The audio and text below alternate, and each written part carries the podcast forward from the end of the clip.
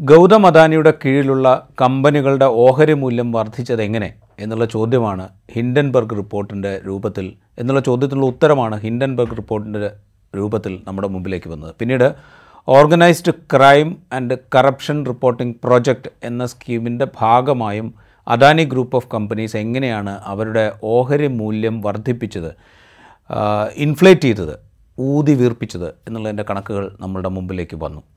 വിദേശത്തുള്ള ഷെൽ കമ്പനികളിലൂടെ ഇവിടെ നിന്ന് ഉൽപ്പാദിപ്പിക്കുന്ന പണം വിദേശത്തേക്ക് കടത്തുകയും അത് വിദേശത്തുള്ള ഷെൽ കമ്പനികളിലൂടെ റൂട്ട് ചെയ്ത് ഇന്ത്യൻ ഓഹരി വിപണികളിലേക്ക് തിരിച്ചെത്തിച്ച് അതുവഴി അതിലൂടെ അദാനി ഗ്രൂപ്പിന്റെ ഓഹരികൾ തന്നെ വാങ്ങി കൃത്രിമമായ വില ഉയർത്തി ആളുകളെ കൊണ്ട് വാങ്ങിപ്പിച്ചൊക്കെയാണ് ഇങ്ങനെ വലിയ ഓഹരി മൂലധനം അദാനി ഗ്രൂപ്പ് ഓഫ് കമ്പനീസ് ഉണ്ടാക്കിയത് എന്നാണ് ഹിൻഡൻബർഗിന്റെയും ഒ സി സി ആർ പിയുടെയും റിപ്പോർട്ടുകൾ നമ്മുടെ മുമ്പിലേക്ക് എത്തിച്ചു തന്നത്. അപ്പോൾ ഇതേക്കുറിച്ച് ഒരു പ്രത്യേക അന്വേഷണം സുപ്രീം കോടതിയുടെ നിയന്ത്രണത്തിലുള്ള അല്ലെങ്കിൽ മേൽനോട്ടത്തിലുള്ള ഒരു സംഘത്തെ നിയോഗിച്ചുകൊണ്ട് ഒരു പ്രത്യേക അന്വേഷണം വേണം എന്നാവശ്യപ്പെട്ടുകൊണ്ട് സുപ്രീം കോടതിയിൽ ഹർജികളുണ്ടായിരുന്നു ആ ഹർജികൾ ഇന്ന് തള്ളി. Securities and exchange board of India SEBI നടത്തുന്ന അന്വേഷണമുണ്ട് ഇക്കാര്യത്തിൽ. ആ അന്വേഷണം നടക്കട്ടെ. അന്വേഷണം ഏതാണ്ട് പൂർത്തിയാകാറായിരിക്കുന്നു. രണ്ട് മാസം കൂടി അതിന് സമയം അനുവദിക്കുകയാണ് എന്ന് പറഞ്ഞുകൊണ്ട് പ്രത്യേക അന്വേഷണ സംഘം എന്ന ആവശ്യം സുപ്രീം കോടതി തള്ളിക്കളഞ്ഞു. ഇത് അദാനി ഗ്രൂപ്പിന്റെ വലിയ വിജയമായി അദാനി അവകാശപ്പെടുന്നു. സത്യം ജയിച്ചതിന് തെളിവാണ് എന്നാണ് ഗൗതം അദാനി ഇതിനോട് റിയാക്ട് ചെയ്തത്. അദ്ദേഹത്തോട് ബി ജെ പിയോട് ആനുകൂല്യമുള്ള മാധ്യമങ്ങൾ ഒക്കെ തന്നെ ഇതൊരു വലിയ വിജയം അദാനി ഗ്രൂപ്പ് നേടിയിരിക്കുന്നു എന്ന് വിശേഷിപ്പിക്കുകയും ചെയ്യുന്നു. എന്താണ് യഥാർത്ഥത്തിൽ സംഭവിച്ചത് എന്ന് പരിശോധിക്കുകയാണ് ഇൻസൈറ്റ്. ഇൻസൈറ്റിൽ നമുക്കൊപ്പം ഉള്ളത് മുതിർന്ന മാധ്യമപ്രവർത്തകൻ കെ ജെ ജേക്കബാണ്. സ്വാഗതം ഇൻസൈറ്റിലേക്ക്. ഇന്ന് സുപ്രീം കോടതിയുടെ ഉത്തരവ് അദാനി ഗ്രൂപ്പിനെ സംബന്ധിച്ച് ഹിൻഡൻബർഗും ഒ സി സി ആർ പിയും കൊണ്ടുവന്ന റിപ്പോർട്ടുകളുടെ അടിസ്ഥാനത്തിൽ പ്രത്യേക അന്വേഷണ സംഘത്തെ നിയോഗിച്ചു. കോർട്ട് മോണിറ്റേഡ് ആയിട്ടുള്ള ഒരു പ്രത്യേക അന്വേഷണ സംഘത്തെ നിയോഗിച്ച് അന്വേഷണം നടത്തണം എന്നുള്ളതായിരുന്നു ആവശ്യം. തൽക്കാലം അന്വേഷണം പ്രത്യേക അന്വേഷണ സംഘമില്ല. Security exchange board of India നടത്തുന്ന അന്വേഷണം. അത് തുടരട്ടെ. അതിന്റെ റിപ്പോർട്ട് വരട്ടെ എന്നാണ് സുപ്രീം കോടതി പറഞ്ഞിരിക്കുന്നത്. ഇത് അദാനി ഗ്രൂപ്പിന് വലിയ ആശ്വാസമാണ് ഈ വിധി എന്ന് പറയുന്നു. ഏതാണ്ട് ക്ലീൻ ചിറ്റാണ് കൊടുത്തിരിക്കുന്നത് എന്നുള്ള മറ്റുള്ള വ്യാഖ്യാനങ്ങൾ വരുന്നു. എന്താണ് യഥാർത്ഥത്തിൽ സുപ്രീം കോടതി പറഞ്ഞത്? ഈ സെബി നടത്തുന്ന അന്വേഷണം അത് പൂർത്തിയാവട്ടെ എന്നാണോ പറഞ്ഞത്? അതോ ഇനി ഒരിക്കലും ഈ ഇത്തരം പ്രത്യേക അന്വേഷണം ഒന്നും ആവശ്യമില്ല എന്നാണോ സുപ്രീം കോടതി പറഞ്ഞത്? സുപ്രീം കോടതി ഇന്ത്യൻ നിയമത്തിനകത്ത് ചെയ്യാവുന്ന കാര്യമാണ് ഇപ്പോൾ ചെയ്തിരിക്കുന്നത്. നമ്മൾ പത്രമാധ്യമങ്ങളിൽ വരുന്ന റിപ്പോർട്ടുകൾ കോടതിയിലെ ഉത്തരവ് വളരെ സിമ്പിളാണ്. ഇതുമായി ബന്ധപ്പെട്ട് ഏതെങ്കിലും തരത്തിലുള്ള പരാതി ഉണ്ടായാൽ അന്വേഷിക്കേണ്ട ഏജൻസി എന്നുള്ളത് സെബിയാണ്. Securities and exchange of India exchange board of India. അപ്പം അവർ അന്വേഷണം നടത്തിക്കൊണ്ടിരിക്കുന്നു. അവർ ഇരുപത്തിരണ്ട് പരാതികളുള്ളത് ഇരുപതെണ്ണം മറ്റും അന്വേഷിച്ച് കഴിഞ്ഞിരിക്കുന്നു. ബാക്കി രണ്ടെണ്ണം മറ്റും അന്വേഷിച്ച് തീരാനുള്ളൂ. അപ്പോൾ അത് രണ്ട് മാസത്തിനുള്ളിൽ അത് തീർക്കുക. അപ്പോൾ നമ്മുടെ മുമ്പിലുള്ളത് ഹിൻഡൻബർഗ് എന്ന് പറഞ്ഞൊരു വിദേശ റിസർച്ച് ഏജൻസിയുടെ ഒരു റിപ്പോർട്ടാണ്. അവർ പറഞ്ഞിരിക്കുന്നത് വലിയ തോതിൽ സ്റ്റോക്ക് മാനിപ്പുലേഷൻ അദാനി ഗ്രൂപ്പ് നടത്തിയിട്ടുണ്ട് എന്നുള്ളതാണ്. അപ്പോൾ അതിനെക്കുറിച്ച് അന്വേഷിക്കേണ്ട യഥാർത്ഥ ഏജൻസി നമ്മുടെ നാട്ടിലെ നിയമപ്രകാരം അന്വേഷിക്കേണ്ട ഏജൻസി സെബി തന്നെയാണ്. അപ്പം അതിന്റെ പ്രത്യേക അന്വേഷണ സംഘത്തിന്റെ പ്രത്യേക മറ്റൊരു അന്വേഷണ സംഘത്തിന്റെ ആവശ്യമില്ല എന്നാണ് കോടതി പറഞ്ഞത്. എന്നെ സംബന്ധിച്ചിടത്തോളം അതൊരു ലോജിക്കലായിട്ടുള്ള ഒരു ഒരു പൊസിഷനാണ്. ലോജിക്കൽ പൊസിഷൻ എന്ന് പറയുമ്പോൾ എന്തുകൊണ്ട് അത് ലോജിക്കലാവുന്നു എന്നുള്ളൊരു ക്വസ്റ്റ്യൻ ഉണ്ട്. സാധാരണ നിലയ്ക്ക് ഇപ്പോൾ നമ്മൾ നമ്മുടെ മുമ്പിലേക്കുള്ള സംഗതി ഇപ്പോൾ രണ്ടായിരത്തി ഇരുപത്തി മൂന്നിന് എടുക്കുകയാണ് രണ്ട് റിപ്പോർട്ടുകൾ അദാനി ഗ്രൂപ്പിന്റെ കാര്യത്തിൽ വന്നു. രണ്ടും ഏതാണ്ട് സമാനമായ റിപ്പോർട്ടുകളാണ്. അവർ ഏത് വിധത്തിലാണ് അവരുടെ ഓഹരി മൂല്യം ഇൻഫ്ലേറ്റ് ചെയ്ത് കാണിച്ചത് എന്ന് ചൂണ്ടിക്കാണിക്കുകയാണ് ഈ രണ്ട് റിപ്പോർട്ടുകളും ചെയ്തത്. വിദേശത്തുള്ള ഷെൽ കമ്പനികൾ വഴി അവർ തന്നെ ഓഹരികൾ വാ അദാനി ഗ്രൂപ്പിന്റെ ഓഹരികൾ അവർ തന്നെ വാങ്ങിക്കൂട്ടുകയും അതുവഴി മാർക്കറ്റിൽ ഇതാ അദാനി ഗ്രൂപ്പിന്റെ ഓഹരികൾക്ക് വലിയ ഡിമാൻഡ് ഉണ്ട് എന്ന പ്രതീതി സൃഷ്ടിക്കുകയും അങ്ങനെ മറ്റുള്ളവരെ കൊണ്ട് ആ ഓഹരികൾ വാങ്ങിപ്പിക്കുകയും ചെയ്ത് വലിയ തോതിൽ ഈ ഷെയർ വാല്യൂ ഉയർത്തി കാണിച്ചു എന്നുള്ളതാണ് ആക്ഷേപമായിട്ട് ചൂണ്ടിക്കാണിക്കപ്പെട്ടത്. ഏറ്റവും പ്രധാനമായി ചൂണ്ടിക്കാണിക്കപ്പെട്ടത്. അതിന് കാ അതിൽ അവർ പറയുന്നൊരു കാര്യം എന്ന് പറയുന്നത് രണ്ടായിരത്തി പതിമൂന്നിൽ എണ്ണൂറ് കോടി ഡോളർ മാത്രം ഓഹരി മൂല്യം ഉണ്ടായിരുന്ന ഒരു കമ്പനി പത്ത് വർഷം കൊണ്ട് ഇരുപത്തെണ്ണായിരത്തി എണ്ണൂറ് കോടി രൂപയിലേക്ക് അവരുടെ ഓഹരി ഡോളറിലേക്ക് അവരുടെ ഓഹരി മൂല്യം വർദ്ധിപ്പിക്കുന്നു. വലിയ മാറ്റം ഈ പത്ത് വർഷം കൊണ്ട് ഉണ്ടായി. വലിയ വളർച്ച ഈ പത്ത് വർഷം കൊണ്ട്. ഇതെങ്ങനെ ഉണ്ടായി എന്നുള്ളതിനത്തേക്കാണ് അവർ ഫോക്കസ് ചെയ്തത്. അപ്പോൾ ഈ പറയുന്ന ക്രമക്കേടിനെ കുറിച്ചുള്ളൊരു സംഗതി അല്ലെങ്കിൽ ഇത് വലിയൊരു തട്ടിപ്പായിരുന്നു എന്നുള്ളൊരു ആക്ഷേപം അവിടെ നിലനിൽക്കുമ്പോൾ എങ്ങനെയാണ് ഇത് അന്വേഷണം വേണ്ട? ഒരു പ്രത്യേക ഏജൻസി കോർട്ട് മോണിറ്റേർഡ് ആയിട്ടുള്ള ഒരു അന്വേഷണം ആവശ്യമില്ല എന്ന് പറയുന്നത് ലോജിക്കലാണ് ലോജിക്കലായി തോന്നുന്നത് എങ്ങനെയാണ്? അതാണ് എന്റെ പ്രശ്നം. അതായത് ലോകത്തിലെ എല്ലായിടത്തും ഇതുപോലത്തെ സ്റ്റോക്ക് മാനിപ്പുലേഷൻ അന്വേഷിക്കുന്ന ഏജൻസി പത്രക്കാരല്ല. അതിൽ അതിനുമായി ബന്ധപ്പെട്ട അമേരിക്കയിലാണെങ്കിൽ എസ് സി സി എന്ന് പറയുന്ന സെക്യൂരിറ്റീസ് എക്സ്ചേഞ്ച് കമ്മീഷൻ എന്ന് പറയുന്ന ഒരു കമ്മീഷനാണ്. അവരാണ് ഈ വലിയ പിന്നെ മഹാന്മാരെയൊക്കെ പിടിച്ച് ജയിലിൽ ഇട്ടിരിക്കുന്ന ആളുകൾ അവരാണ്. ഇൻസൈഡർ ട്രേഡിംഗ് നടത്തിയതിനും സ്റ്റോക്ക് മാനിപ്പുലേഷൻ നടത്തിയതിനും ഒക്കെ ആൾക്കാരെ പിടിച്ച് അകത്തിടുന്നതും അവർക്ക് വലിയ ഫൈൻ അവർക്ക് താങ്ങാൻ പറ്റാത്തത് അവരുണ്ടാക്കിയ പണത്തിന്റെ പത്തിരട്ടി നൂറ് ഇരട്ടിയൊക്കെ പണം ഫൈൻ അടപ്പിക്കുന്നതൊക്കെ ഏജൻസി എസ് സി സി ആണ്. അല്ലാണ്ട് എഫ് ബി ഐ അല്ല അവിടുത്തെ ഫെഡറൽ ബ്യൂറോ ഓഫ് ഇൻവെസ്റ്റിഗേഷൻ അല്ല. ഇന്ത്യയിലും ചെയ്യേണ്ടത് ഇപ്പം സുപ്രീം കോടതി ഒരു പ്രത്യേക ഏജൻസി വെച്ചിട്ടല്ല ചെയ്യേണ്ടത്. ഞാനത് ലോജിക്കലാണെന്ന് പറയാൻ കാരണം എന്താണെന്ന് ചോദിച്ചാൽ സുപ്രീം കോടതി ഇടപെടുന്ന ഒരു സമയമായിട്ടില്ല ഈ report securities exchange board of ഇന്ത്യയുടെ റിപ്പോർട്ട് വരണം. ആ റിപ്പോർട്ട് വന്നു കഴിയുമ്പം അതിന്റെ അകത്ത് എങ്ങനെയാണ് ഇവർ ഈ കാര്യങ്ങളെ കണ്ടിരിക്കുന്നത് എന്നുള്ളത് നമ്മുടെ മുമ്പിൽ വരണം. വന്നു കഴിഞ്ഞതിന് ശേഷം അതിൽ പ്രശ്നമുണ്ടെങ്കിൽ ആൾക്കാർക്ക് സുപ്രീം കോടതിയിൽ പോകാം. നമ്മുടെ നാട്ടിലെ നിയമം അനുസരിച്ച് ഒരു ഒരു കേസ് അതുമായി ബന്ധപ്പെട്ട ഒരു റെഗുലേറ്ററി ഏജൻസിയാണ് സെബി. ആ സെബി അന്വേഷിച്ചുകൊണ്ടിരിക്കുമ്പം വേറൊരു ഏജൻസി തന്നെ ഈ നിങ്ങൾ ഈ പറയുന്നതിനോടൊന്നും ഈ തിയറിറ്റിക്കൽ എനിക്ക് യാതൊരു അഭിപ്രായ വ്യത്യാസവും ഇല്ല പക്ഷേ നമ്മുടെ നാട്ടിൽ ഒരു ക്രൈം നടന്നാൽ അന്വേഷിക്കേണ്ടത് പോലീസാണ്. പോലീസ് അന്വേഷണത്തിന് നമുക്ക് തൃപ്തിയില്ല എങ്കിൽ നമുക്ക് ഹൈക്കോടതി കോടതി പോകാം. കോടതി ചിലപ്പോൾ സി ബി ഐ അന്വേഷണത്തിന് വിട്ടുതരിക്കും ചിലപ്പോൾ എൻ ഐ യോട് സി ബി ഐ അന്വേഷണത്തിന് ചിലപ്പം വിടാം. ചിലപ്പോൾ സർക്കാർ തന്നെ ചിലപ്പോൾ എൻ ഐ ഏൽപ്പിക്കാം. ഇപ്പോൾ നമ്മളെ സംബന്ധിച്ചിടത്തോളം ഇതുമായി ബന്ധപ്പെട്ട ഒരു ഒറ്റ ഏജൻസിയേ ഉള്ളൂ. നിയമപരമായി അന്വേഷിക്കാൻ അധികാരമുള്ള ഒരു ഒറ്റ ഏജൻസിയേ ഉള്ളൂ. ആ ഏജൻസി എന്നുള്ളത് സെബിയാണ് സെബി അത് കണ്ടുപിടിച്ചേ പറ്റൂ. അപ്പം അതിന്റെ അകത്ത് നമ്മൾ പ്രോസസ്സുകൾ നമ്മൾ ഒരു ഡെമോക്രസിയിൽ നമ്മളതിനെ മാനിക്കേണ്ടതുണ്ട് ഈ ഹിൻഡൻബർഗ് റിപ്പോർട്ട് അത് കോടതി പറഞ്ഞു. അത് പിന്നെ അതൊരു ഇൻപുട്ടായിട്ട് കണക്കാക്കുന്നതുകൊണ്ട് തെറ്റില്ല. അതൊരു ഇൻപുട്ടായിട്ട് മാത്രമേ കണക്കാക്കാൻ പറ്റൂ. അപ്പം നമ്മൾ കണക്കാക്കേണ്ടത് ഇപ്പം ഹിൻഡൻബർഗ് റിപ്പോർട്ടിൽ വളരെ സ്പെസിഫിക് ആയിട്ട് വൺ ടു ത്രീ ഫോർ എന്ന് പറഞ്ഞിട്ട് എങ്ങനെയാണ് സ്റ്റോക്ക് മാനിപ്പുലേഷൻ നടന്നിരിക്കുന്നത് എന്ന് ഹിൻഡൻബർഗ് റിപ്പോർട്ട് കൃത്യമായിട്ട് പറഞ്ഞിട്ടുണ്ട്. നമുക്ക് നോക്കാം സെബിയുടെ ആ റിപ്പോർട്ടിൽ അത് റിഫ്ലക്റ്റഡ് ആണോ എന്ന്. സെബി എന്ത് അപ്രോച്ചാണ് ഈ ഇൻവെസ്റ്റിഗേഷൻ നടത്തി കഴിയുമ്പം സെബിക്ക് എന്താണ് അതിനെക്കുറിച്ച് പറയാനുള്ളത് എന്ന് നമുക്ക് നോക്കാം. അതിനുശേഷം വീണ്ടും നമുക്ക് കോടതിയിലേക്ക് പോകുന്നതുകൊണ്ട് ഞാൻ തെറ്റ് കാണില്ല. അതല്ലാതെ ഒരു ഫോറിൻ റിസർച്ച് ഓർഗനൈസേഷൻ ഒരു ഇനി ഞാനിതൊന്നും തെറ്റാണെന്നല്ല കേട്ടോ പറയുന്നത്. ഇത് ഈ- ഹിൻഡൻബർഗ് റിപ്പോർട്ടിൽ ഒരു വരി പോലും തെറ്റാണെന്നുള്ള ഒരു ആർഗ്യുമെന്റ് പോലും എനിക്കില്ല. പക്ഷെ നമ്മൾ നിയമത്തിന്റെ ഡ്യൂ പ്രോസസ് ഓഫ് ലോയിൽ കൂടി പോ അല്ലാതെ കുറുപ്പ് വഴിയിൽ കൂടി പോകുക എന്ന് പറഞ്ഞാൽ നടക്കുന്ന കേസിൽ അതിനകത്ത് വേറൊരു പ്രശ്നം എന്താണെന്ന് വെച്ചിട്ടുണ്ടെങ്കിൽ നമ്മൾ അതിന്റെ അർത്ഥം എന്താണ്? ഇപ്പം നമ്മൾ വേറൊരു ഏജൻസി അന്വേഷിക്കണം. ഇപ്പോൾ കോർട്ട് മോണിറ്റേഡ് ഏജൻസി അന്വേഷിക്കണം എന്ന് പറയാൻ എന്താ അതിന്റെ അർത്ഥം?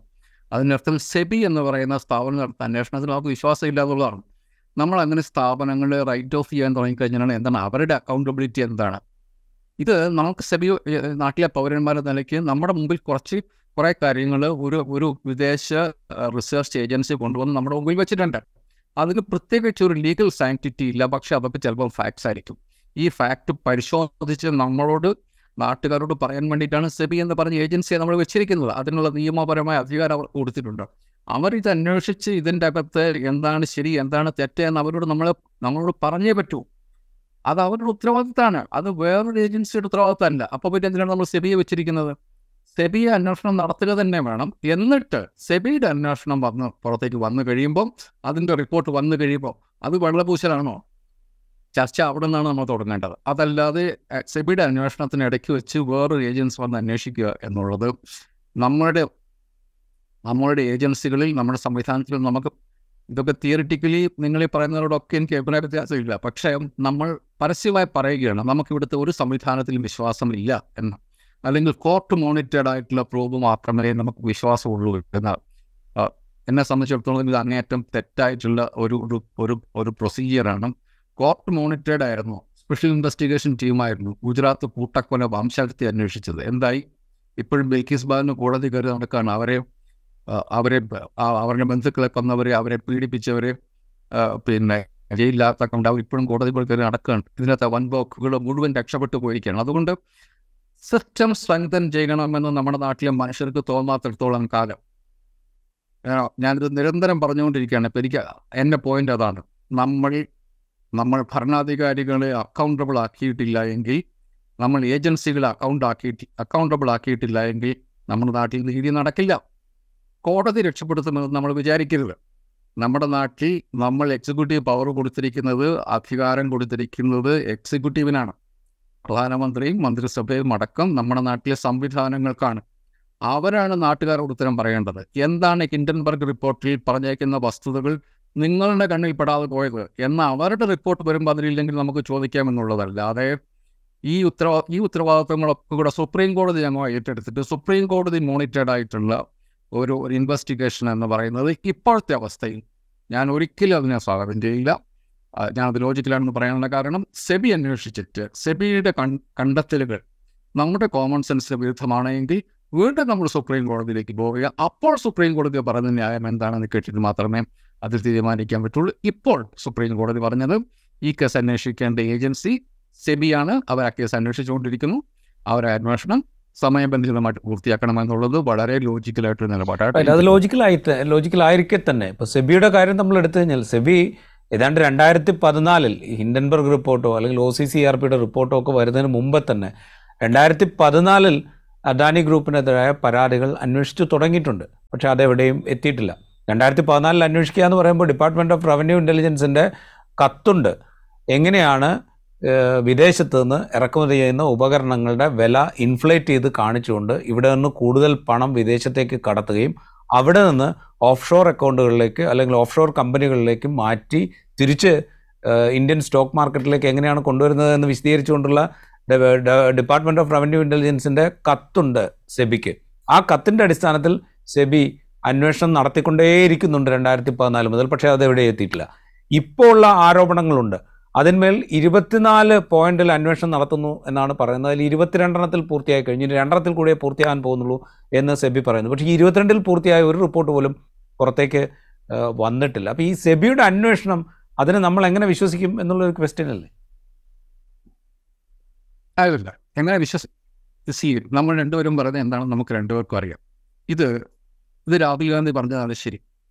നേരത്തെ ആ, അദാനിയുടെ വിമാനത്തിൽ മോദിജി പറഞ്ഞു ഇപ്പം മോദിജിയുടെ വിമാനത്തിൽ അദാനി പറക്കും ഇത് ഒരു ഫാക്റ്റാണ് ഇത് നമുക്കറിയത്തില്ലാത്തതൊന്നല്ല പക്ഷേ നമ്മൾ നിയമവ്യവസ്ഥയിൽ വിശ്വാസം അർപ്പിച്ചേ പറ്റൂ.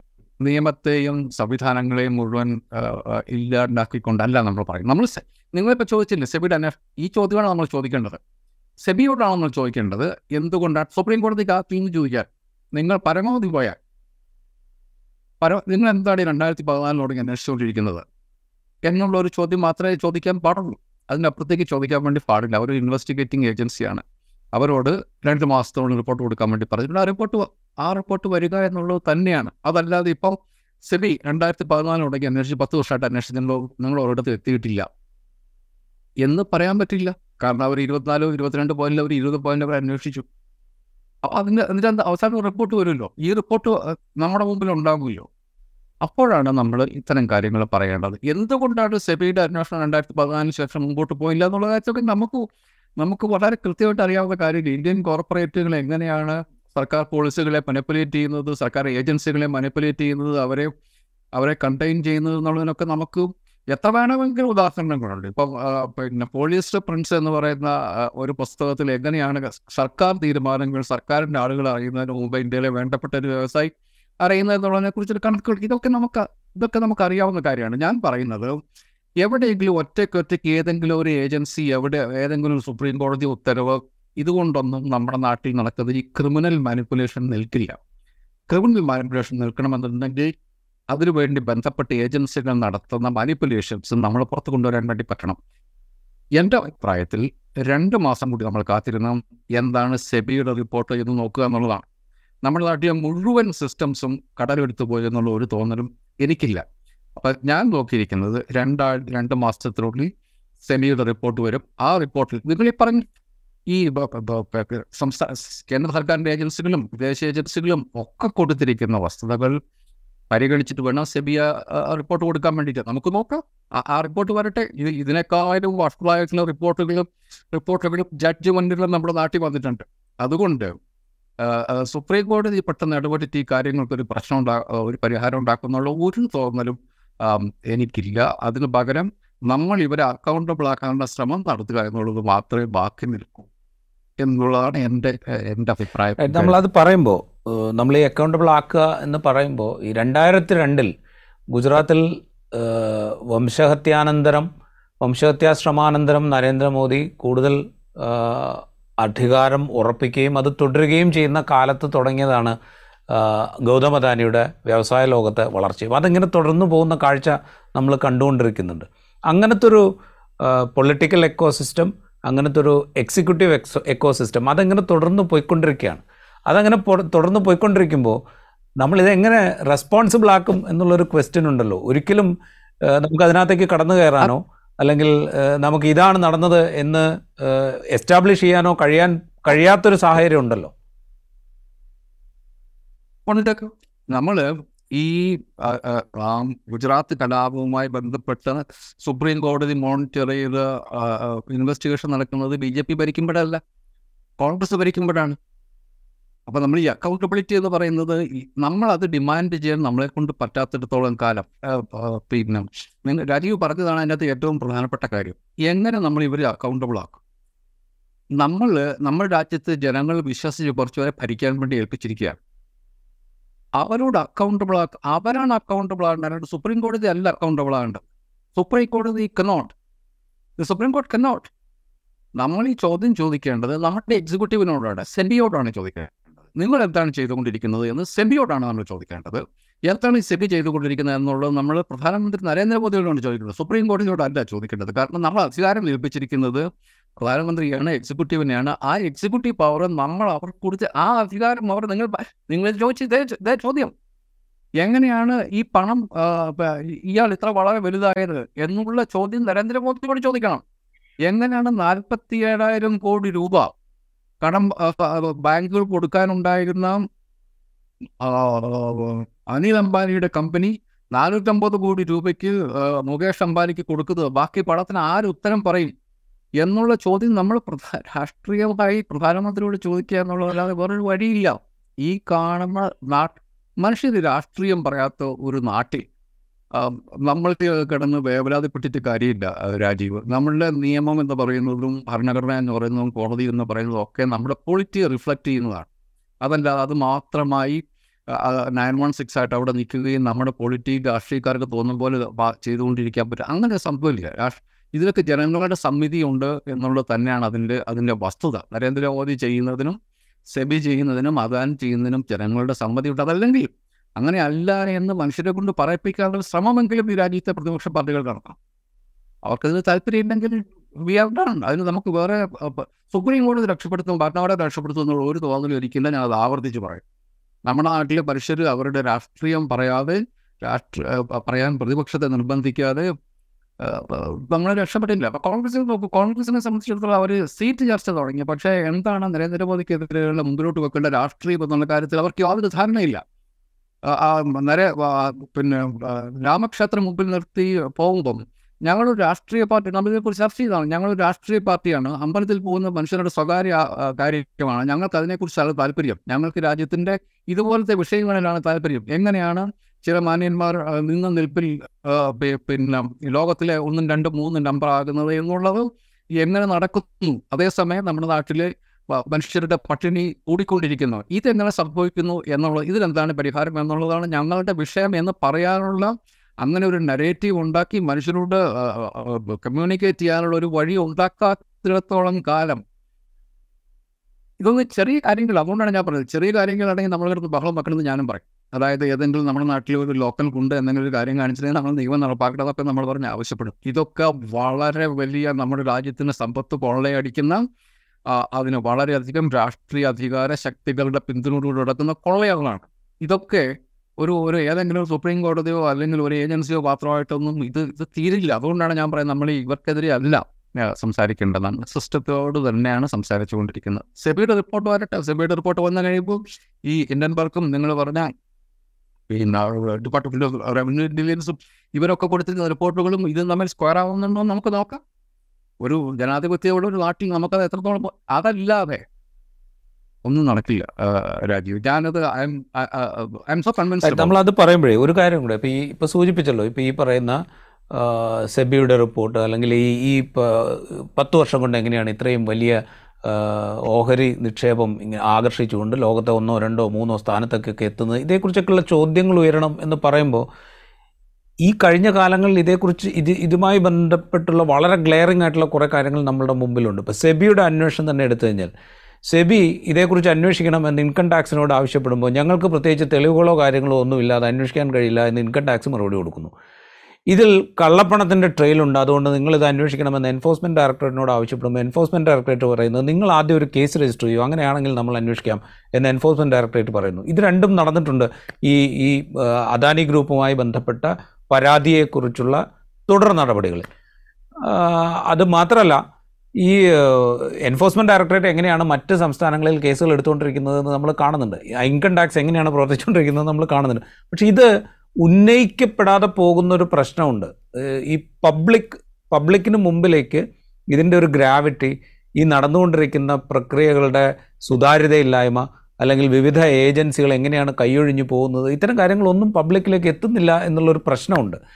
അത് ഏറ്റെടുക്കാൻ ആരുമില്ല എന്നുള്ളൊരു പ്രശ്നം അത് അത് ഏറ്റെടുക്കാൻ ആളില്ലെന്ന് മാത്രമല്ല നിങ്ങൾ നോക്കൂ കേരളത്തിലും ഛത്തീസ്ഗഡിലും ഛത്തീസ്ഗഡിലൊക്കെ ഇലക്ഷൻ മൂന്ന് ദിവസം മുമ്പ് സോറി രണ്ടാഴ്ച മുമ്പ് പിന്നെ അന്ന് അവിടുത്തെ കോൺഗ്രസ് മുഖ്യമന്ത്രിക്കെതിരെ വലിയ നാനൂറ്റമ്പത് കോടി രൂപ അഞ്ഞൂറ് കോടി രൂപ വാങ്ങി ഒരാളുടെ അടുത്ത് നിന്ന് വാങ്ങി ഒരു- ഒരു ചിട്ടി കമ്പനിയുടെ കയ്യിൽ നിന്ന് വാങ്ങിയെന്നവരായിരുന്നു. Lottery lottery online lottery company. ചിട്ടി കമ്പനി ഇവിടെ ഓൺലൈൻ ലോട്ടറി കമ്പനിയായിരുന്നു. വാങ്ങിയത് ആരോണ ഇവിടെ പോയി? ഈ ഏജൻസികളെ ദുരുപയോഗപ്പെടുത്തുന്നതിനെതിരെയുള്ള പൊളിറ്റിക്സ് വരണമെന്ന് ഞാനതാ പറയുന്നത്. കേരളത്തിലെ കോൺഗ്രസ്സുകാരുടെ നിലപാട് എന്താണ്? കേരളത്തിലെ കോൺഗ്രസ്സുകാർക്ക് നിലപാടില്ല. നമ്മളോട് പറയേണ്ട അതായത് ഈ കേന്ദ്ര സർക്കാർ എങ്ങനെയാണ് ഏജൻസികളെ വെച്ച് പ്രതിപക്ഷ പാർട്ടികളെ വേട്ടയാടുന്നത് എന്നുള്ളതിനെക്കുറിച്ച് പറയാൻ ഇവിടെ ആരാ ഉള്ളത്? സി പി എമ്മുകാരൻ പറയുമ്പോൾ അവരുടെ സ്വന്തം പിന്നെ താല്പര്യം സംരക്ഷിക്കാനാണെന്നുള്ളതാണ് കോൺഗ്രസ്സുകാർ പറയുന്നത്. ഈ രാജ്യത്തെ മുഴുവൻ ഈ രാജ്യത്തെ പ്രതിപക്ഷ നേതാക്കന്മാരെ മുഴുവൻ മുൺമുനയിൽ നിർത്തി അവരെ കൊണ്ട് ഭരിക്കാൻ പോലും സമ്മതിപ്പിക്കാത്ത പിന്നെ ഏജൻസികളെ ഉപയോഗിക്കുന്നതിനെതിരെ എന്താണ് കോൺഗ്രസിന്റെ നിലപാട്? നമ്മുടെ നാട്ടിൽ ഇതിനെക്കുറിച്ച് പറഞ്ഞു കഴിയുമ്പോൾ കോൺഗ്രസ്സുകാർ എന്താ പറയുന്നത്? അതാണ് ഞാൻ പറഞ്ഞത്. നമ്മുടെ നാട്ടിലെ പിന്നെ പൊളിറ്റിക്സ് അതിനെ കുറിച്ച് മനുഷ്യർ സംസാരിക്കാൻ തുടങ്ങാതെ ഇതിന്റെ അകത്ത് ഇല്ല സി ഇത് നിങ്ങളെ ഇപ്പൊ ഇപ്പം രാജീവ് പറഞ്ഞില്ലേ എൻഫോഴ്സ്മെന്റ് ഡയറക്ടറേറ്റ് കേസ് അന്വേഷിച്ചാൽ നിങ്ങൾ case income tax department case book ചെയ്താൽ ഞങ്ങൾ കേസ് അന്വേഷിക്കാം. ഇങ്ങനെ കേസ് ബുക്ക് ചെയ്യാതെ അന്വേഷിക്കാൻ വേണ്ടി പോയപ്പോഴാണ് പലയിടത്തും കോടതികൾ ഇടപെട്ടിരിക്കുന്നത്. നിങ്ങൾ എവിടെയാണ് നിങ്ങളുടെ കേസ്? നിങ്ങൾക്ക് ഇങ്ങനെ കേസ് ഉണ്ടോ എന്ന് അന്വേഷിക്കാൻ പറ്റില്ല എന്ന് കേരളത്തിലെ ഹൈക്കോടതി പറഞ്ഞിട്ടുണ്ട് മദ്രാസിലെ ഹൈക്കോടതി പറഞ്ഞിട്ടുണ്ട്. അപ്പം ഇതിന്റെ ഇതിന്റെ ഉത്തരം ആരാ പറയും ഇതിന്റെ ഉത്തരം നരേന്ദ്രമോദിയാണ് പറയേണ്ടത്. എന്തുകൊണ്ടാണ് എൻഫോഴ്സ്മെന്റ് ഡയറക്ടറേറ്റ് ഇങ്ങനെ പെരുമാറുന്നത്? എന്തുകൊണ്ടാണ് ഈ എൻഫോഴ്സ്മെന്റ് ഡയറക്ടറേറ്റിന്റെ ചീഫിനെ സുപ്രീം കോടതി പറഞ്ഞു വിട്ടപ്പം എൻഫോഴ്സ്മെന്റ് ഡയറക്ടറേറ്റ് പ്രവർത്തിക്കുന്നത് ധനകാര്യ മന്ത്രാലയത്തിന് കീഴിലാണെങ്കിലും എന്തുകൊണ്ടാണ് ആഭ്യന്തരമന്ത്രി പറയുന്നത് നിങ്ങളാരും സന്തോഷിക്കേണ്ട എന്നാണ് എന്തുകൊണ്ടാണ് എന്തിനാണ് അവർ ഉപയോഗിക്കുന്നത്? എന്തിനാണ് ആഭ്യന്തരമന്ത്രിക്ക് എൻഫോഴ്സ്മെന്റ് ഡയറക്ടറേറ്റുമായി ബന്ധം? അപ്പോൾ അത് എൻഫോഴ്സ്മെന്റ് ഡയറക്ടറേറ്റ് എന്നുള്ള ഒരു പൊളിറ്റിക്കൽ ടൂളാണ് സെബി ഒരു പൊളിറ്റിക്കൽ ടൂളാണെന്നുള്ളത് നമുക്കിപ്പോൾ അറിയാം. അപ്പോൾ ഇതിനെ നമ്മൾ കോംപ്രഹെൻസീവ് ആയിട്ട് കാണാതെ ഒറ്റയ്ക്ക് ഒറ്റ കാരണം ഇത് ഞാൻ പറയുന്നത് ഒറ്റയ്ക്ക് ഒറ്റയ്ക്ക് കാണേണ്ട കാര്യങ്ങളുണ്ട്. ഇല്ലെന്ന് ഞാൻ പറയില്ല. പക്ഷെ ഇതൊക്കെ ഇതൊക്കെ രാഹുൽ ഗാന്ധി വല്ലപ്പോഴും എങ്കിലും പറയുന്നത് ചില സത്യങ്ങളിൽ ഒന്നിതാണ്. ഇത് പിന്നെ പ്രധാനമന്ത്രിക്കൊപ്പം എയർക്രാഫ്റ്റിൽ സഞ്ചരിക്കുന്ന ആൾക്കാർക്ക് കിട്ടുന്ന വലിയ വലിയ പിന്നെ നേട്ടങ്ങളാണ്. അതിനെക്കുറിച്ച് രാജ്യം അറിഞ്ഞിരിക്കേണ്ടതുണ്ട് രാജ്യം അന്വേഷിക്കേണ്ടതുണ്ട്. അതൊരു ഇപ്പൊ പക്ഷേ സുപ്രീം കോടതി എഴുതിയ നിലപാട് ലോജിക്കലാണെന്നുള്ളതാണ് എന്റെ എന്റെ അഭിപ്രായം. എപ്പോഴും സെബി അന്വേഷിക്കേണ്ടതാണ്. അത് സെബിക്ക് കൊടുത്തിരിക്കുന്ന ഒരു മാൻഡേറ്റ് ആണ് നിയമപരമായിട്ട് അവരുടെ അധികാരമാണ്. അപ്പോൾ അവർ എന്തുകൊണ്ട് നമ്മൾ ഇതൊക്കെ ചർച്ച ചെയ്യേണ്ടതാണ്. ഇതിനൊക്കെ ഉത്തരം ആര് പറയണം? എന്തുകൊണ്ട് ഇത് പറഞ്ഞിട്ട് ഇത് ഈ അന്വേഷണം നടക്കുന്നില്ല എന്നുള്ള കാര്യം നമ്മുടെ നാട്ടിലെ എക്സിക്യൂട്ടീവാണ് പറയേണ്ടത്. സുപ്രീം കോടതി അല്ല പറയേണ്ടത്. അവർ ഇടപെടില്ല. അവർ India India that is Bharat shall be union of states എന്നുള്ള ആർട്ടിക്കിൾ ഒന്ന് ഒന്നിൽ എഴുതി വെച്ചിട്ട് ഒരു സ്റ്റേറ്റിനെ അപ്പാട് മാറ്റി യൂണിയൻ ടെറിട്ടറി ആക്കിയത് ഞങ്ങൾ പിന്നെ എപ്പോഴെങ്കിലും കാണാമെന്ന് പറഞ്ഞ് സുപ്രീം കോടതി ഈ- രാജ്യത്തെ രക്ഷപ്പെടുത്തുന്നതാണോ വിചാരിക്കുന്നത് രാജീവ് മനുഷ്യർ രാഷ്ട്രീയം പറയാതെ പൊളിറ്റീഷ്യൻസിനെ അക്കൗണ്ടബിൾ ആക്കാതെ. ഞാൻ പറയുന്ന നമ്മുടെ നാട്ടിലുള്ള പാവപ്പെട്ട ചെറിയ പൊളിറ്റീഷ്യൻസിനെ അല്ല ഏറ്റവും വലിയ ലെവലിലുള്ള പൊളിറ്റീഷ്യൻസിനെ അക്കൗണ്ടബിൾ ആക്കാതെ അവരുടെ പൊളിറ്റിക്സിനെ അക്കൗണ്ടബിൾ ആക്കാതെ ഇത്തരം കാര്യങ്ങൾക്കൊന്നും ഒരു അവസാനം ഉണ്ടാകുന്നു വിചാരിക്കുകയേ വേണ്ട. ഞാൻ നമ്മളിതിന്റെ ഒരു എക്കണോമിക് ആസ്പെക്ട് ഐ മീൻ ഈ എന്താ പറയുക സെക്യൂ ഓഹരി ഇടപാടുകളൊക്കെ ബന്ധപ്പെട്ട നിയമപരമായ കാര്യങ്ങൾ ഒന്ന് ജസ്റ്റ് ഒന്ന് നോക്കിപ്പോയി കഴിഞ്ഞാൽ ഇത് അത്ര എളുപ്പമാണോ സെബിക്ക്? കാരണം എന്ന് വെച്ച് കഴിഞ്ഞാൽ ഇത് വിദേശത്ത് നിന്നാണ്. ഫോ ഫോറിൻ പോർട്ട്ഫോളിയോ ഇൻവെസ്റ്റ്മെന്റിന് ഈ പരാതികൾ വന്നതിന് ശേഷം സെബി ചില നിയന്ത്രണങ്ങൾ ഏർപ്പെടുത്തിയിട്ടുണ്ട്. അതായത് അങ്ങനെ ഇൻവെസ്റ്റ് ചെയ്യുന്ന ആളുകൾ ആരാണ് എന്നുള്ളത് അറിയിക്കണം അതിന്റെ വോള്യം അറിയിക്കണം അവർക്ക് ഈ സ്ഥാപനവുമായിട്ടുള്ള ബന്ധമുണ്ടെങ്കിൽ അത് അറിയിക്കണം അത്തരം ചില നിയന്ത്രണങ്ങൾ പിന്നീട് കൊണ്ടുവന്നിട്ടുണ്ട്. പക്ഷേ ഇത് സംബന്ധിച്ചുള്ള അന്വേഷണത്തിലേക്ക് പോകുമ്പോൾ വിദേശത്ത് നിന്ന് ഈ വിവരങ്ങൾ ശേഖരിക്കുക ആ വിദേശത്തെ ഫിനാൻഷ്യൽ ധനകാര്യ ഏജൻസികൾ ഈ വിവരങ്ങൾ കൊടുക്കാൻ തയ്യാറാകുക ഇതൊന്നും സെബിക്ക് പ്രാപ്യമായ കാര്യങ്ങളായിട്ട് തോന്നുന്നില്ല. അപ്പോൾ അങ്ങനെയാണെങ്കിൽ ഇപ്പൊ നടന്നുകൊണ്ടിരിക്കുന്ന അന്വേഷണം അന്വേഷണത്തിന് വേണ്ടിയിട്ടുള്ള അപ്പുറത്തൊരു എന്നുള്ളതിനപ്പുറത്തൊരു പ്രസക്തി ഇല്ല എന്ന് പറയേണ്ടി വരും. അല്ലല്ല ഇത്തരം കാര്യങ്ങളില്ല. അതായത് ഇത്തരം മാനിപ്പുലേഷൻ ലോകത്തെല്ലാം നമ്മളിപ്പോ നമ്മളിപ്പോൾ ഫോർ എക്സാമ്പിൾ ഇപ്പം P M L A act ഈ prevention of money laundry E D അന്വേഷി E ഡിയുടെ ബേസ് ആക്ട് അത് തുടങ്ങി ലോകത്തെല്ലായിടത്തും ഫൈനാൻഷ്യൽ ക്രൈംസ് വളരെ സീരിയസ് ആയിട്ടാണ് രാജ്യങ്ങൾ കണക്കാക്കുന്നത്. വളരെ സീരിയസ് ആയിട്ടാണ്. ഇപ്പോൾ B M L A act വരുന്നത് അങ്ങനെ ഒരു യു എൻ ഒരു യു എൻ ഏജൻസിയുടെ റെക്കമെൻഡേഷന്റെ പുറത്താണ് ഇന്ത്യയിൽ B M L A act വരുന്നത്. അപ്പം അതുപോലെ തന്നെ financial financial action task force കാരണം ഈ ടെറർ ഫണ്ട് ഇൻവോൾവ് ആണ്. അപ്പോൾ ഇത്തരം കാര്യങ്ങളിൽ കള്ളപ്പണത്തിന്റെ കാര്യത്തിൽ പിന്നെ ഇതുപോലത്തെ സെക്യൂരിറ്റി മാനിപ്പുലേഷൻ നടത്തുന്ന കാര്യം ഇതൊക്കെ രാജ്യത്തിന്റെ സമ്പദ്ഘടന തന്നെ അട്ടിമറിക്കുന്ന തരത്തിലുള്ള പരിപാടികളാണ്. അപ്പോൾ ഇത്തരം കാര്യങ്ങളിലൊക്കെ ഇൻഫർമേഷൻ കൊടുക്കാൻ രാജ്യങ്ങൾ തമ്മിൽ നിർബന്ധിതമാണ്. അതുകൊണ്ട് നിങ്ങൾക്ക് അന്വേഷിക്കണം എന്നുണ്ടെങ്കിൽ ഇതിന്റെ അവസാനത്തെ ത്രെഡ് വരെ നിങ്ങൾക്ക് കിട്ടും. ആരാണ് ഇതിന്റെ അകത്താണ് ഇതിൽ മുഴുവൻ മാനിപ്പുലേഷൻസും സെമിക്ക് കിട്ടാൻ വേണ്ടിയിട്ട് ഈ രണ്ടായിരത്തി പതിനാലിന് തുടങ്ങിയല്ലോ പത്ത് വർഷത്തിന്റെ ഒരു ആവശ്യമില്ല ഇത് ഇത് മുഴുവൻ റെക്കോർഡുണ്ട്. ഇതിന്റെ മുഴുവൻ ഫയലുകൾ അവർക്ക് കിട്ടാവുന്നതേ ഉള്ളൂ. വേണ്ട എന്ന് വെച്ച് കഴിഞ്ഞിട്ടുണ്ടെങ്കിൽ കിട്ടില്ല. അത്രേ ഉള്ളൂ. ഹിൻഡൻബർഗിന് കിട്ടുന്ന ഇൻഫർമേഷന്റെ ആയിരം ഇരട്ടി ഇൻഫർമേഷൻ സെബിക്ക് കിട്ടും. കാരണം ഹിൻഡൻബർഗിന് ചോർത്തി കിട്ടിയാലേ കിട്ടുള്ളൂ. സെബിക്ക് ലീഗലായിട്ട് ചോദിക്കാം. അവർക്ക് ആ ഇൻഫർമേഷൻ കിട്ടും. ഇൻഫർമേ എനിക്കൊന്ന് എക്സെപ്റ്റ് ഫോർ ചില രാജ്യങ്ങളിൽ മാത്രം. ബാക്കിയുള്ള ഇൻഫർമേഷൻ അവർക്ക് കിട്ടും. അതുകൊണ്ട് അന്വേഷിക്കണം എന്ന് വെച്ചിട്ടുണ്ടെങ്കിൽ സഭയ്ക്ക് ഇത് അന്വേഷിക്കാം. അവസാനത്തെ അഹ് പുറത്ത് കൊണ്ടുവരാം. എങ്ങനെയാണ് ഇവർ മാനിപ്പുലേറ്റ് ചെയ്തതെന്നുള്ളതിനെ കുറിച്ചുള്ള മുഴുവൻ ഡീറ്റെയിൽസും നാട്ടുകാരോട് പറയാം. വേണമെന്നുണ്ടെങ്കിൽ വേണമെന്നുണ്ടെങ്കിൽ എന്ന് വെച്ചാൽ പോലും ഞാൻ ചോദിക്കുന്നത് ഇപ്പോൾ ഷെൽ കമ്പനികൾ രൂപീകരിക്കുന്നത് ഇപ്പോൾ മൗറീഷ്യസ് പോലെയുള്ള രാജ്യങ്ങളിലാണ്. ഫിനാൻഷ്യലി അക്കൗണ്ടബിൾ അല്ലാത്ത സിസ്റ്റങ്ങൾ നിലനിൽക്കുന്ന രാജ്യങ്ങൾ കേന്ദ്രീകരിച്ചിട്ടാണ് ഇത്തരം ഓപ്പറേഷൻ ഷെൽ കമ്പനി ഓപ്പറേഷൻസ് ഒക്കെ നടക്കുക. അത്തരം രാജ്യങ്ങളിൽ നിന്ന് ഇൻഫോ കിട്ടുക എന്ന് പറയുന്നത് അത്ര എളുപ്പമാണോ? അല്ല വേറെ കാര്യമുണ്ട്. ഈ ഇതിപ്പോൾ നിങ്ങൾ പറയുന്നത് ഇവിടുന്ന് പണം പുറത്തോട്ട് കൊണ്ടുപോയിട്ടാണല്ലോ അത് ഇങ്ങോട്ട് വരുന്നത്. അപ്പോൾ അവിടെ നിന്ന് കിട്ടിയിട്ടെങ്കിൽ ഇവിടുന്ന് പോകുന്ന പണത്തിന് കണക്കുണ്ട്. ഈ പണം ചുറ്റിക്കറങ്ങുമ്പോൾ എവിടെയെങ്കിലും ഒരു ഒരു ലെവൽ വെച്ച് നമുക്ക് പിടിച്ചാൽ മതി. മുഴുവൻ അതിന്റെ കൊണ്ടുവരണ്ട. ഈ പണം എങ്ങോട്ട് പോയതെന്നുള്ള ചോദ്യം ചോദിച്ചാൽ മതി. അങ്ങനത്തെ ചോദ്യങ്ങൾ വരുമ്പോഴാണ് ഈ ഇയാളെ എനിക്കറിയില്ല ബ്രദറെ എനിക്കറിയില്ല എന്നൊക്കെ പറഞ്ഞിട്ട് വരുന്നത്. അങ്ങനത്തെ ചോദ്യങ്ങൾ അൺകംഫർട്ടബിൾ ആയിട്ടുള്ള ചോദ്യങ്ങൾ പിന്നെ അവർ ഡോട്ട് ചെയ്യും. അപ്പോൾ എന്തുകൊണ്ടാണ് അല്ലാതെ പോരാ. അതിന്റെ പുറത്ത് നടപടി എടുക്കണമെന്ന് പറയാൻ ഈ സെബിയുടെയും SEBI suppose to be an independent agency ഈ സെബിയുടെയും പിന്നെ ഈ ഇ ഡിയുടെ ഒക്കെ മുകളിലിരിക്കുന്ന ആൾക്കാർ ചോദിക്കാത്തത് കൊണ്ടാണത്. ഉണ്ടെങ്കിൽ അവർക്ക് അത് ഫുൾ സർക്കിളിൽ അവർക്ക് കിട്ടും. കിട്ടാനൊരു ബുദ്ധിമുട്ടുമില്ല ഇൻഫർമേഷൻ റൈറ്റ് ഒരു കാര്യം കൂടി. ഇപ്പോൾ വന്നിരിക്കുന്ന ഇപ്പോൾ ഈ കോടതി നടപടികൾ കോടതി ഇപ്പോൾ പ്രത്യേക അന്വേഷണം ആവശ്യമില്ല. സെബിയുടെ അന്വേഷണം തുടരട്ടെ. രണ്ട് മാസത്തിനകം റിപ്പോർട്ട് സബ്മിറ്റ് ചെയ്യണം എന്ന് പറയുന്നു. സുപ്രീം കോടതി തന്നെ രണ്ടോ മൂന്നോ തവണ നീട്ടി നൽകിയതാണ് സെബിക്ക് കാലപരിധി ഈ അന്വേഷണ റിപ്പോർട്ട് സമർപ്പിക്കാൻ. എന്തായാലും രണ്ട് മാസം അവസാനമായി നൽകിയിരിക്കുന്നു. ഇതൊക്കെ ഈ ഈ പറയുന്ന ഫിനാൻഷ്യൽ ട്രാൻസാക്ഷനിലെ ക്രമവിരുദ്ധത ഇല്ലീഗലി ജനറേറ്റ് ചെയ്ത പണം അതിന് ലഭിച്ച രാഷ്ട്രീയമായ സഹായങ്ങൾ ഇത്തരം കാര്യങ്ങളെയൊക്കെ വീണ്ടും ഒരു ഡിസ്കഷൻ ടോപ്പിക്കായിട്ടെങ്കിലും നമ്മളുടെ മുമ്പിലേക്ക് കൊണ്ടുവരും എന്ന് പ്രതീക്ഷിക്കുന്നുണ്ടോ? ആണാണ് സത്- സത്യത്തിൽ നമ്മൾ ഡിസ്കസ് ചെയ്യേണ്ട വിഷയം ഇതാണ്. നമ്മളൊരു പാർലമെന്റ് തെരഞ്ഞെടുപ്പിലേക്ക് പോവാണ്. നമ്മൾ ഡിസ്കസ് ചെയ്യേണ്ട വിഷയം ഇതാണ്. ഇതാണെന്ന് ഞാൻ പറയാം എങ്ങനെയാണ് കുറച്ച് മനുഷ്യർ നമ്മുടെ നാട്ടിൽ ഞാൻ പറഞ്ഞില്ല ലോകത്തിലുള്ള ഒരുവിധം എല്ലാ രാജ്യങ്ങളും ഇത്തരം തട്ടിപ്പുകളെ വളരെ സീരിയസ് ആയിട്ടാണ് കാണുന്നത്. അതുകൊണ്ടാണ് ഞാൻ ഇൻഫർമേഷൻ കിട്ടാൻ എളുപ്പം. നമ്മുടെ നാട്ടിൽ ഏറ്റവും വലിയ ഡിസ്കഷൻ ആകേണ്ടത് ഈ വിഷയമാണ്. എങ്ങനെയാണ് സ്റ്റോക്ക് മാനിപ്പുലേഷൻ നടത്തി ഒരു കം സി അദാനി എങ്ങനെയാണ് ഇന്ത്യയിലെ ആറ് എയർപോർട്ടുകൾ പിടിച്ചടക്കുക എന്നുള്ളതിനെ കുറിച്ച് ഇഷ്ടംപോലെ റിപ്പോർട്ടുകളുണ്ട്. എങ്ങനെയാണ് ജി എം ആർ ബോംബെയിലെയും ഹൈദരാബാദിലെയും എയർപോർട്ടുകൾ ഓപ്പറേറ്റ് ചെയ്യുന്ന ജി എം ആർ എന്ന കമ്പനിയും സർക്കാർ ഏജൻസികൾ പീഡിപ്പിച്ച് ആ സാധനം ഇയാൾക്ക് കൊടുത്തത് എന്നുള്ളതിനെ കുറിച്ചൊക്കെ നമ്മുടെ നാട്ടിൽ പിന്നെ പബ്ലിക് ഡൊമൈനിൽ തന്നെ വസ്തുതകളുണ്ട്.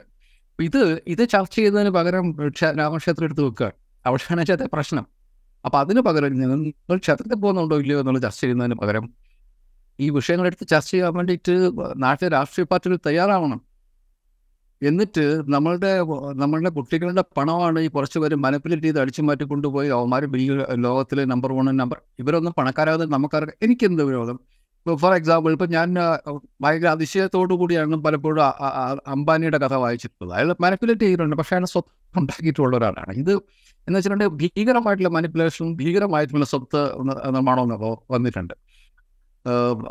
അതായിട്ട് കാര്യത്തിൽ അത് തന്നെയാണ്. ഇങ്ങനെ പക്ഷെ നിയമത്തെ നിയമത്തിന് പുല്ല് വില കൊടുത്തിട്ട് നമ്മുടെ നമ്മുടെ സിസ്റ്റത്തെ മുഴുവൻ പിന്നെ ചവിട്ടി മതിച്ച് ഇവർ ഈ കാര്യങ്ങൾ ചെയ്യുമ്പം ഇതിലൊന്നും കഴിവില്ലാത്ത വളരെ സാധാരണക്കാരായ നിയമം അന്വേഷിച്ച് നടക്കുന്ന മനുഷ്യരുടെ കഴുത്താധ്വാനം ചെയ്ത് അതിന്റെ ഭാഗത്ത് നിന്ന് ഒരു ഒരു ഷെയർ ടാക്സ് കൊടുത്ത് ബാക്കിയുള്ള ടാക്സ് കൊണ്ട് ജീവിക്കുന്ന സാധാരണക്കാരായ മനുഷ്യരുടെ പണമാണ്.